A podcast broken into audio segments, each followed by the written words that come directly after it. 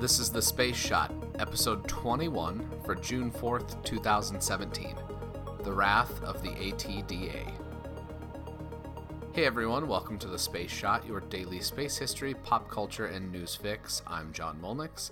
I just want to give a quick shout out to the NASA spin off Twitter account. They share some great science content every day, covering everything from Earth science to experiments being carried out on the International Space Station. You can follow the NASA spinoff account on Twitter by searching at NASA spinoff. Now for some history. T minus 10, 9, 8, 7, 6, 5, 4, 3, 2, 1. Stage one. Liftoff! Liftoff of the Falcon 9. On this day in 2010, SpaceX launched the first Falcon 9 on a demo flight. Now, seven years later, SpaceX has a Falcon 9 success rate of 33 out of 35 missions, or a 94.28% success rate. SpaceX has also recovered 11 boosters and reused one of those, and something that just happened yesterday, they've reused a Dragon capsule for the first time. In the seven years that the Falcon 9 has been flying, it has undergone numerous iterations. The Falcon 9 version 1.0 had its engines arranged in a 3x3 pattern and didn't have the capability of landing. The current Falcon 9 full thrust, or version 1.2, has improved landing technologies and uses supercooled liquid oxygen. The use of supercooled oxygen allows the Falcon to carry more of it in a smaller tank, since the cooler liquid is much denser. Rockets need both fuel and oxidizer to function, so the more of each that can be carried on the Falcon, the better the performance from the rocket. SpaceX cools its liquid oxygen down to minus 340 degrees Fahrenheit. So the next time you see a rocket launch and see the white smoke or clouds that are swirling around the rocket body, that's the liquid oxygen that's being vented as part of the fueling process. Now we're going to go back in time a couple of decades to the 1960s to check up on Gemini 9 after its launch yesterday. Astronauts Tom Stafford and Gene Cernan rendezvoused with the malfunctioning ATDA, or Augmented Target Docking Adapter, just a few hours after liftoff. The ATDA wasn't the first target for the Gemini 9 mission. An Agena target vehicle failed to reach orbit after there was a malfunction with the Atlas launch vehicle during a launch in mid May. The Gemini 9 flight was postponed and renamed Gemini 9A once the ATDA was ready. Unfortunately, the ATDA had problems of its own. The protective fairing that covered the docking portion of the ATDA failed to completely jettison.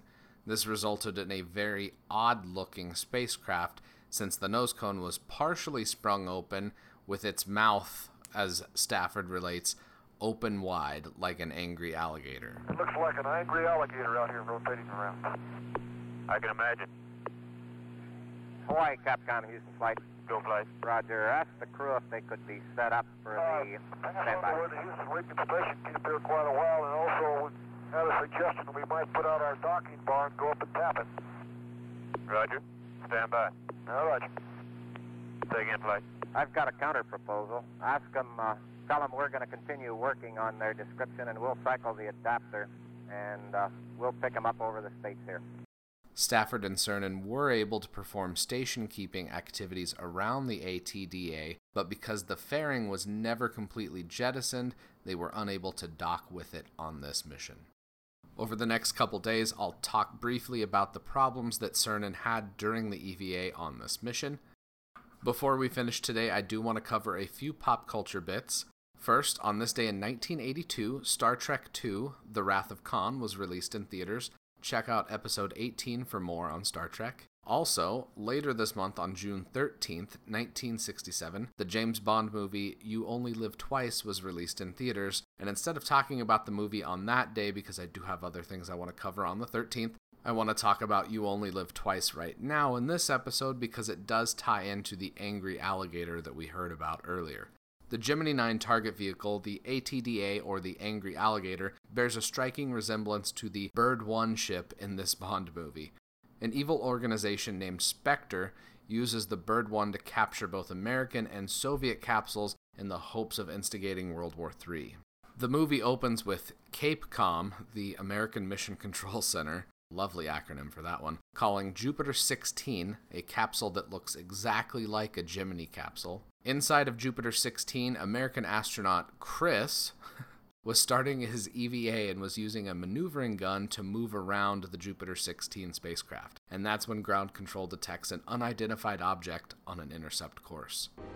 Hey, now I see it. It's another spacecraft. I repeat, it's another spacecraft.